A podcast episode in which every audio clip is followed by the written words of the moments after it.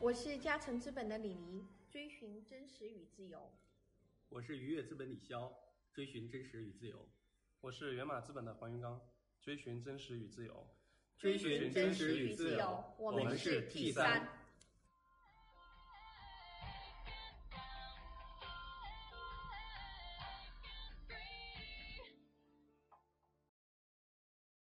Doris， 要不你先介绍一下你的经历吧。我就是二零零八年十八岁去的美国大学，对，然后高中其实是在上海念的复旦附中，还是个蛮好的学校。那个时候呢，呃，有个叫文理学的东西非常火，叫 liberal arts。然后呢，我觉得大 U 那种大大学也很也很不酷，我们那时候就觉得要酷，你知道吗？所以我就要去那种小的文理学院，就四百个人一届，然后在那种山谷里面，然后。都是我上的是 Bard College， 呃，在哪儿？嗯，在 New York State， 就是纽约州。Okay. 对，然后里面很多都是那种富豪家族的子女嘛。对对对，美国特别流行，我原来是不知道的。嗯，就发现非常多优秀的孩子都在那边读书。对，他可能就是像我当时就是被这种概念在一个山谷里边，就出去啥也没有，一个小镇是吧？对，然后特别偏僻的地方，就是认真读书的这个一个大学，所以我就去了。我我觉得。呃，我觉得要好好学习，对，不是关键。我去读了这个叫 Bard College， 不叫 college 嘛，然后回到中国，人家以为你读了个大专，你知道吧？然后大专，然后我就想，是是是，哎呦，完了完了。所以我们很多读就是读我们这种文理学院人，很多人就是再读一个研究生来包装一下自己，比如说再去读一个什么哈佛啦、哥伦比亚大学，他就会知道你读的到底是什么鬼。然后我读的这种大学，就人家就不知道。然后，所以就会后来有个问题是说，呃，那你大学毕业该怎么找工作？那我们那些美国的富豪，他们不想找工作，他们想要做哲学家，想做艺术家，想出去捡垃圾，想改造人类什么社会，他们每天在想宇宙的意义到底是什么。但我刚开始跟他们也一起思考这些问题，就就人活着的意义到底是什么？我们就第一堂课上来就是说，你们大家都思考一下人在这个世界上的意义到底是什么。我刚开始觉得，哇，美国教育果然是不一样啊！到了大三、大四的时候，你就开始恐慌了。就是那我大学毕业到底去干嘛呢？好像就是思考了很多人生的意义，自己还没没搞明白。所以呢，那时候很多人就是去做研究，然后为了去读博士或者硕士，去读下一个大学，然后才能找工作。但是我这人不太喜欢念书，所以我就很早就开始去实习了。所以我在大学毕业前其实已经有十份实习，我从高中开始一直在实习，我在可口可乐，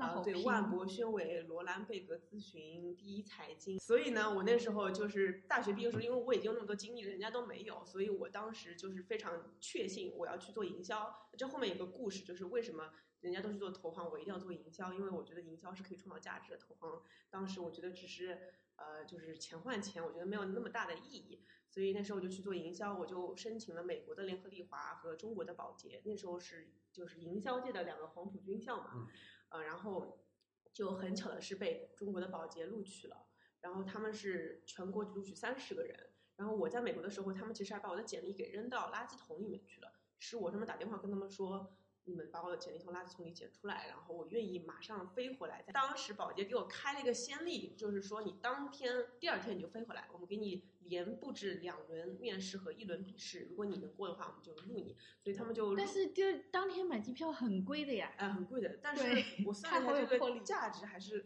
可以的啊。然后那时候我还是觉得，因为宝洁出来很多人都做 C E O 的嘛。嗯、啊，所以我觉得宝洁出来的人都是，他不单单是做营销，但他是个有一个有一个商业确实是黄埔军校，对对对，确实黄埔。然后呢，碰巧的是联合利华，我当年其实在大三在牛津有交流过一年。联合利华在牛津英国的时候有说过自己有出一个新的项目，这个项目是两年在英国，第第三年回中国这样一个新的实验性项目。我在交流的时候知道，那大四的时候我在美国的时候我就想，哎，会不会在美国也有这样一个项目？对，所以我那时候就去搜了，没没想到联合利华在美国也有这样一个项目，所以我就因为联合利华人其实 H R 不太会做营销，所以没多少人知道这个项目，而我就找到了，所以我就被联合利华就是史无前例的招进去。他可能全世界只招过十个中国人加入美国的联合利华。我当时就在就那时候在想，我到底去中国的宝洁还是去美国的联合利华呢？因为宝洁比联合利华更厉害一点。然后后来我就跟一个前辈聊，他跟我说你想做。就是每因为每年保洁三十个人已经有几几几十届了，就三百个人，比如说十届，那联合利华全世界只招了十个中国人，而且以后可能就没有这个项目了。他说你想做成三百分之一，还是做是十分之一呢？我想，就是要追求独特。哎，对，就是要他说你的以后规划就是要找到你的最 unique 的、最独特的价值，别人都没有的。我我想这人说的有道理，所以我就加入了美国的联合利华，去跟美国人去合作。所以那边美国利华其实很多人都是三四十岁的，有很多年的经验的。然后，但是我要负责一个凡士林的润唇膏的整个产品的开发，然后定位，告诉他们应该先就是接下来的四年在全球上线什么样的产品，告诉他们怎么做 R and D， 就是跟美国人去撕逼。我觉得这个事情挑战非常大，但是我觉得可能也没有什么人能有我这样的经历了，所以我就硬着头皮去了。而且那时候英文其实说的不是那么的流利，呃，然后我经常还问一些很傻逼的问题，所以他们就经常要骂我的。所以但是我一直就硬着头皮在那边，最后还上线了。这个产品现在已经全球上线了，就是凡士林的听。对，然后这个两年完了以后，第三年不是要回到中国了吗？很多人就是其他九个人都准备回国了。但是我觉得美国的营销的精华还不止于此，因为联合利华它只是很多时候是高空做一些操作，它没有真的去做营销的操作。所以我就那时候想说，那什么样的美国的营销是最呃有精华的呢？我想到就是时尚界，对。然后所以那时候我就，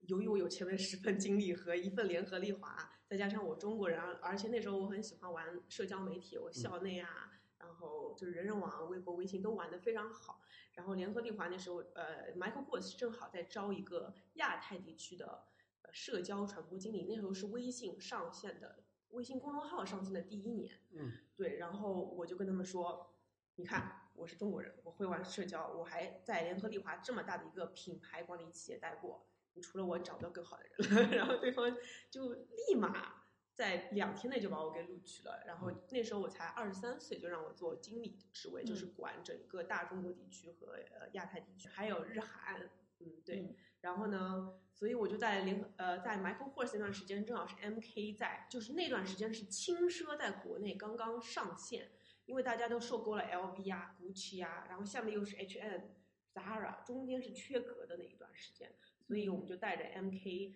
在中国引爆了，包括什么 H 五 啊之类的，所以就带火了。带火了以后，就是后来就阿里就来挖我了嘛。所以阿里那时候正好要做一个，呃，跨境的电商这样的项目，想要把这国外的这些品牌电商全带到中国来，就需要一个很懂国外品牌的商户的人。然后一半时间在杭州，一半时间在在在硅谷。然后我那时候呢，整个思维又是觉得我做品牌很多时候了，但是我不会。我只会花钱，我不会赚钱，所以呢，我就要想，那我要学会赚钱，对吧？我觉得谁最会赚钱呢？阿里巴巴。然后，呃，当时也有一个桥段，就是我上次跟你说的，我在纽约发现渣男太多了，对，我觉得硅谷男人比较多。硅谷，硅谷的优质男性的，嗯，硅谷相比相比纽约要好一些，高质量优优质男性比较多，就是。科技男吗？对，大多都是码农，呃，比较宅，然后也不太爱干净，比较单纯阳光，嗯，单纯阳光，还多金，呃，对，还多金，就是人好，钱多又不花，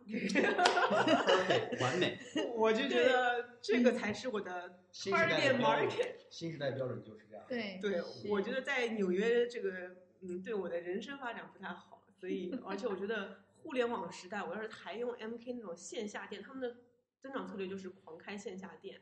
我觉得太老土了。那时候已经电商崛起很很长时间了，所以我觉得一定要快点去了解互联网的电商，而且包括呃那时候已经开始看《增长黑客》这些书了嘛。我在纽约的时候就觉得我得快去，所以我就去了硅谷。我觉得综合怎么都看，所以双重目的，第一个就是职业上的成长，对，第二就是人生目标，对，所以就双重目标到了硅谷。对，还有第三层就是我其实一直是最终是想要回国的，我在美国只是想吸收他们的精华而已。那阿里巴巴一半时间在杭州，一半时间在硅谷，就是很完美。我又能了解中国市场，嗯，呃，打中国的用户，弊端是在美国，那我觉得这是个完美的回家的一条桥梁。所以就是此刻唱一个我的中国心。对对对，我觉得好弘扬正能量。对，不过那时候的确是这样子，就是我们留学生经常会讨论什么时候回国，你准备回国吗？什么时候回国？我们每天吃饭可能这个都是一个话题，因为呃很多人回国以后就会跟你们说，呃，与其晚回不如趁早回，因为中国变得太快了。像我们我现在回来这一年都已经变了那么多，什么小程序的崛起，小程序的红利又消失，所以我们跟硅谷人聊，他们会说小程序这东西我们还没搞明白，怎么红利就已经没了？就门还没开呢，怎么门就关上了？对对，所以中国人怎么说还是老外怎么说？留学生、留学生、留学生，他们就在观察嘛。对，其实这一点插一句，就这一点我是觉得为什么呃，你看全球人口增长最快的两个国家，一个是中国和印度，为什么中国和印度的经济增长的这个差距会这么大？当然里边有很多印度其他的它的。这个差距，但有一个非常大的差异点，就中国的优秀人才都要回国，或者都想回国，嗯、印度人都在美国，嗯，这是一个非常大的差异，嗯、就是他的国家就发展不起来。对，我是觉得印度的基础设施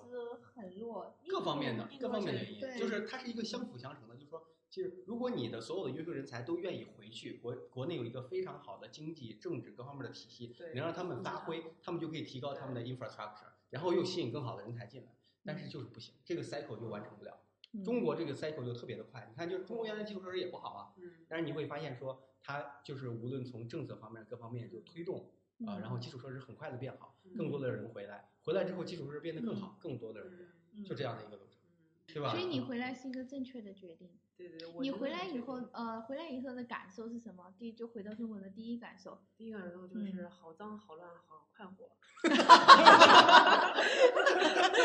真的。然后，然后进来以后，我靠，下面是个卡拉 OK， 上面是一个那个宾馆，我进去以后还有个民工在我隔壁打牌，哇，吓得我就刚从美国降落的第一天，我就有点想飞回去了。对，然后到了办办公室，还要把那个桌上的灰擦一擦。他晚上坐下来说 K P I 在这边，也没有人带你。我觉得就在一二三回来就做 C M O 了，是吧？对对对，嗯，对，重新建立团队。我觉得中国的呃很好玩，就是好多机会可以做，但是没有什么系统性的结构，这都是相辅相成的。对，就是因为很多东西都缺失了，所以你有很多的机会可以去创造。嗯，对，国外就是呃，光是做营销都有什么十种分工，每个人做这么一小块。你就很没有意思，嗯、对。但中国就是你什么都要做，嗯嗯，对，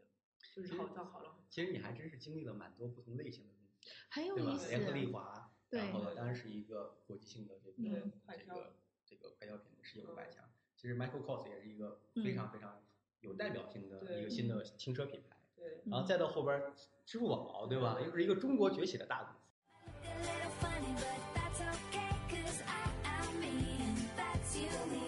讲讲你的那个跟你男朋友的故事。我我写过一篇文章嘛，叫《如何用增长黑客原理找到真爱》，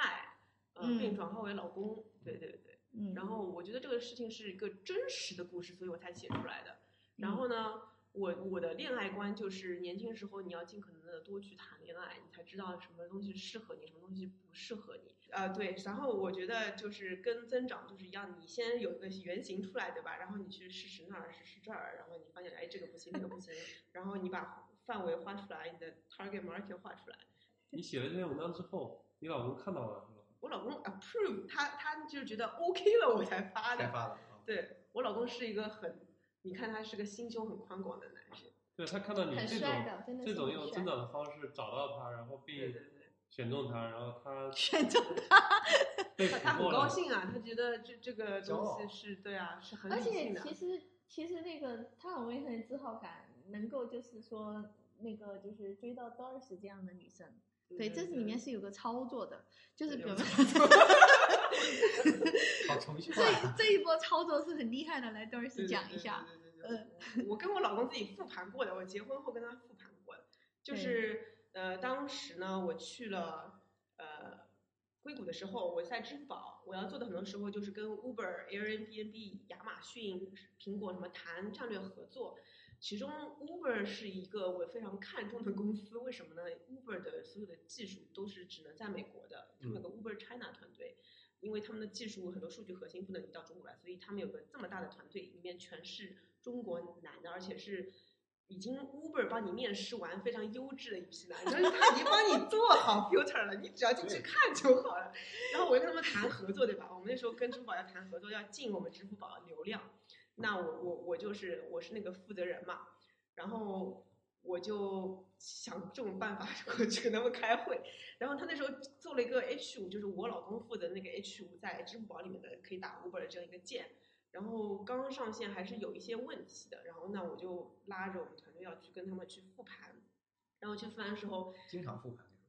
嗯，对，刚开始要一见钟情才能够有回头客，对，那时候我还没见到他，然后我见到是他的老板，他老板说哦这个问题啊，然后他说那我让团队来看，然后他说叶楠过来，然后我就看到一个帅哥，我靠走进来了，坐在那边，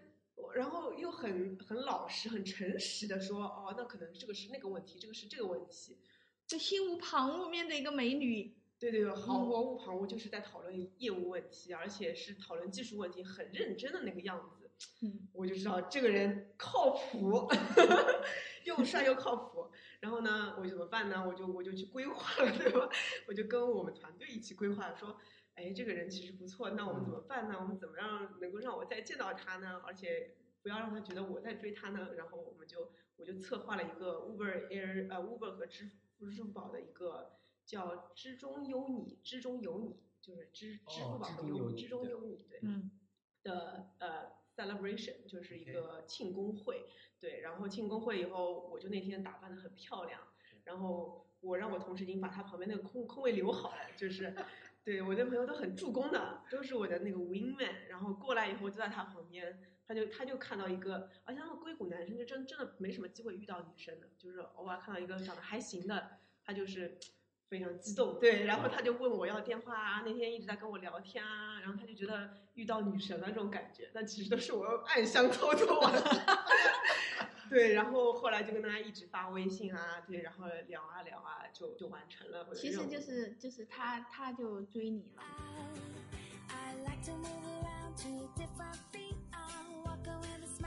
哎，我真想问你刚才那个问题啊，就你你看你经历了呃几个。其实不同类型的公司，嗯啊、呃，你最喜欢在什么样的公司？这几个公司差距很大。嗯，我其实还是最喜欢一二三，嗯，我最喜欢互联网公司。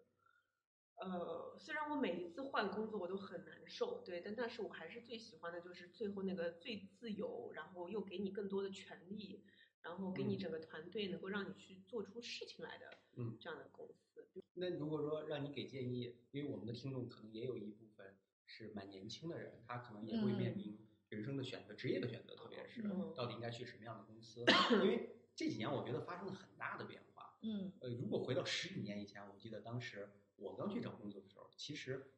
你没什么可去选择其他的，你可能第一选择就是你选择联合利华，大家都是想去外企大公司大公司，然后有一部分可能选择去当公务员，那其实今天大家面临了非常多的选择、嗯、然后那你觉得对于年轻人而言是更应该去这种大公司经过一些培训然后再去创业公司，还是说其实你去创业公司虽然有些东西不成体系化，但是的话呢你的成长进步会更快。还有一种就是直接就去创业在大学，还有就是创业，还有就是创业，对，嗯，现在的路其实真的挺多的，我平时给别人的建议还是尽可能的去一些大平台先去至少两年两年时间，对，我觉得刚刚有很多人除了一些特别聪明的人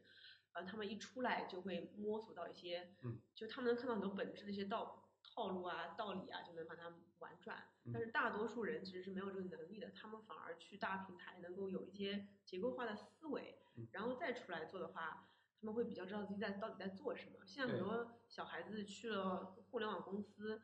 嗯、呃，就是被带跑了，或者说自己做的东西很琐碎，都不知道自己做的东西到底是什么意义，他都看不到。嗯，没错，对，所以我觉得可能还是要先有那个思维比较好。对对，但除了有些人他真的是很有才华，我觉得不用去经历那个大公司的苦。对，还有一点，这个 Doris 的另外一个背景，我觉得是特别好的一个，呃，好的一个东西，就是它这个非常 diversity， 就是去不同的学校、嗯哦、不同的国家，然后不同的类型的公司。其实这个是我觉得中国过去的教育体系里边是培养不出来的，传统的教育体系里边是培养不出来的。但是美国，美国为什么出现很多很优秀的人才，都是这些人在年轻的时候，他经历了非常多种不同的变化，包括现在啊、呃、Microsoft 的那个那个 C E O，、呃、你看他写那个《Hey Fresh》刷新那本书里边就讲到，有非常多的经历，在亚洲，在不同的地方，然后还有还有像乔布斯也是，乔布斯屡次提到，嗯、其实他去印度去这些地方去体验不同的。东西，就是它会给你的思维方式、给你的见识跟很多东西带来非常多不同的东西，这个还是蛮重要的。这个就特别就说到实习，我其实觉得实习三个月这种实习越多其实越好。嗯，其实是因为实习你不需要负那么多责任，对，你主要是去看、去见识、去看每个每个每个团队、每个公司的工作风格、思维习惯，对吧？刚才说这个联合利华跟这个还有什么公司 ？M K M K 不同的公司的这个导向、价值观导向都不一样。嗯，我需要 fancy， 我需要务实，我需要装的，就是需要知道，就不同的环境确实不一样。我觉得 diversity 确实一个很好的东西，就是见识更多的环境，见识更多的人。嗯嗯，有了见识，你就有判断力嘛。那你比如说从大学，就经历了这些读书、实习，才有这个判断力，还是说你从小就有？当然不是，不是，我觉得是在美国读大学的时候造就的。因为美国读大学的时候，其实说我刚刚说的开玩笑，我觉得这种很没有用。我上进，我我觉得学的是经济学，然后还上了很多什么哲学课这些课，什么思思考，就是我现在醒觉到底是我存在还是不存在，什么这样的道理。就那时候会培养很多的你自己独立判断的能力、思考能力，对，所以你就不太容易被别人去说的东西去影响。所以很多就是。呃，去一个公司到底进去我要拿到的是什么东西，我都想得很清楚的，啊、呃，所以我不是说我要去这个公司为他卖命，我觉得去就是学去一个公司更多是学习经验，所以他给我多少工资我就不是很 care， 我但是我 care 的是我从里面获得的是什么，我自己的技能，我什么样的经验和资源，我我以后我一直想的是我以后要做我的品牌或者说我的公司的话，这个经验给我以后带来是什么的价值，所以我就是一直是这样想。嗯，对，非常精彩。对，嗯、所以说对呃年轻人，包括很多年轻的创业者，呃，刚才有两个这个很好的建议。第一个是多去体验，嗯，对吧？多去体验不同的东西，多去看看不同的东西，嗯、对, 对, 对，然后吸收不同的东西，这样的话、嗯、能让你的思维的广度然后去打开，眼界跟开阔，眼界也打开啊。嗯、另外一个的话就是，虽然看得多，但是还得有自己独立的判断， 对, 对, 对, 对吧？你有自己的人生观、自己的价值观。我我在问问问个跟这个嗯创业公司招聘这个人才的问题。李修拼命的把话题往回拉。因为因为因为特别有意思，就是说你看咱们的所有创业公司，呃，其实呃都希望招聘到优秀的人才，呃，但实际上这个几个问题啊，第一个的话呢，就是其实对优秀人才的这个定义是不一样的，对吧？其实其实 Dorison 是典型的，我觉得是偏海归派。就是在国外读书，然后在国外的公司工作，再回来。那也有一些呢，咱原来是叫叫土鳖派，这个他他就很，比如说很接地气，对吧？从从从这这类的，就说是，所以说我第一个问题就是说是，呃，你觉得这两类的人差异大吗？这个会不会在一个公司里边会形成一种流派，叫啊这个只适合海归，这种公司只适合？经常会有人这么说。对，对。我我觉得有有有这个刻板印象是海归就是不接地气，然后喜欢做一些精化的东西。对，的确也有这样的人。哎，对了，那你们海归眼中的中国土鳖又是一种什么印象呢？因为中国人就是啊，海归不接地气，海归刻板。那你们海归眼里的这边是什么样的？呃、还有一些就是特别接地气的，就是呃不太按照规则去做事情啊，嗯、然后比较。嗯呃，不守信用，对，很野，就是突然之间就会那那种事儿。我这个人比较奇怪，我比较喜欢两者结合起来。我觉得你该野的时候你得野，嗯、对你如果一直端着，你做不成，就是你你在中国混不下去的。对，呃，但是如果说你整天也没有沉到你的上面的你的方法论和道的话，嗯、那你也跑不远。嗯、所以我觉得是这样两者结合。所以我本来一二三团队，我正好就一半。是有美国经历的，一半是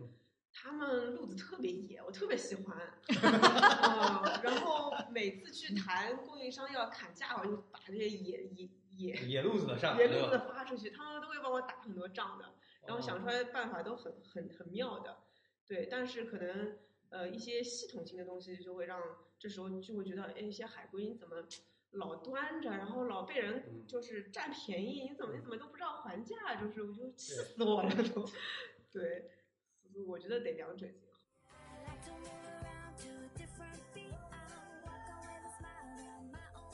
还有一个问题就是，这个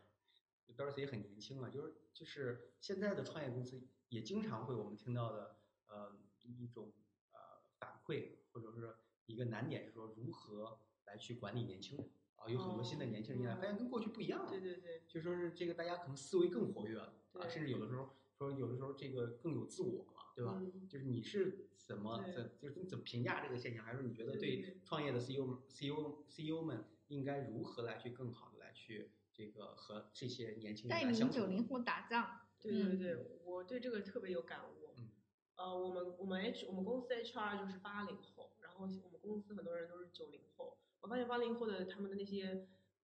老老手段根本就是没用，没有用。对，其实九零后特别跟跟我刚刚说的很像的，嗯、就是他们是在意在这儿能学到什么，发挥什么样的价值，是不是被认可。我我本身在这儿学到的是什么东西，所以呃。你要是整天让他做很琐碎的事情，然后骂他，然后给他一些 K P I 的话，他会觉得我很没有意义，你把我当一个 labor 在用。他们如果你给他一个，告诉他，给他画个饼，说未来你在这儿可以学到什么东西。比如说我会跟我团队说，你现在做这个项目，就算你今天不在一二三，你出去开广告公司，我包着你也没有问题，这就是你未来在给未来投资啊。然后然后以及他们做完这个东西，我会夸他们，然后我们还会做朋友一起出去撸串什么的。嗯，对，所以就是他们会非常非常的黏你，然后就是甚至是不为钱，就是为了跟你在一起，嗯、啊，会会为你打仗。嗯，对，所以我我们团队就是很有向心力，我觉得很很多人没有意识到这点，还有以前的一些手段去管九零后，这是没有用的。对，九零后。比如说管九零后的什么样的手段是没有用的？就是一些传统的手段，就比如说，就是拿绩效考评啊，必必须要九点到啊，六点钟走啊，这样子，嗯，而不跟他或者给他一个任务啊，让他完成，不走心，嗯，也不告诉他未来的你的发展方向是什么，也不给他直接的反馈，这些就是以前的一些。我是觉得这个变化还是挺大的，动不动就辞职，动不动就辞职，对，几乎动不动就辞职。其实这个辞职啊，你没看它，它是一个，它是一个很有意思的社会现象。嗯，你说过去的人为啥不辞职？嗯，因为我觉得是主要是观念原因，还有社会环境，对，是过去的人不敢冒风险。嗯，我我认为这是一种风险意识，就是过去的人，就是我换工作，我一定会是找好工作我再换，嗯，非常少有裸辞。对对对对，当然是就裸辞呀，对吧？现在我发现越来越多，就大家就是你你你，这是一种这是一种冒险精神，原来真是根本不敢冒风险，原来是不敢。不敢冒风险，而今天的话呢，你想肯定是社会富足了，大家更有自我了，机会也更多了，机会也多了。当然，你这个你就自我也更自信了，然后你有更多的人生的选择了。那你说这个你原来先考虑的是能不能吃饱饭，对吧？嗯、那那你哪敢裸辞啊？这工作对不对？基本是不太敢，是不太敢。为什么现在大学生这个创业也多了，他更愿意去想去做自己做的事情。我我我做不成了，我再去找工作也没关系。嗯，而且现在九零后都是开心最重要。对对、呃，你让我不开心了，谁为你干啊？给我多少钱我也不干，对，我怎么着我也不干。对，哎，那你那现在主呃就是在做哪方面的事儿？我现在做营销的线上教育课程，哇，增长营销我在做，增长营销。对，我现在在就是解释这个词叫增长营销，还没有人说，嗯，大家都在说增长，或者说营销，或者觉得增长跟营销不是一码事儿。感觉现在很多增长人要把什么营销人颠覆掉了，但其实不是的。我我就是在说一个新的这样的一个理论，以及可以让无论是初级营销人还是现在要转型的营销人都能更好的理解，在现在这个社会下要怎么做营销。嗯，那我们郑重的感谢一下多维士的光临，谢谢你，谢谢你，谢谢来分享，谢谢来分享。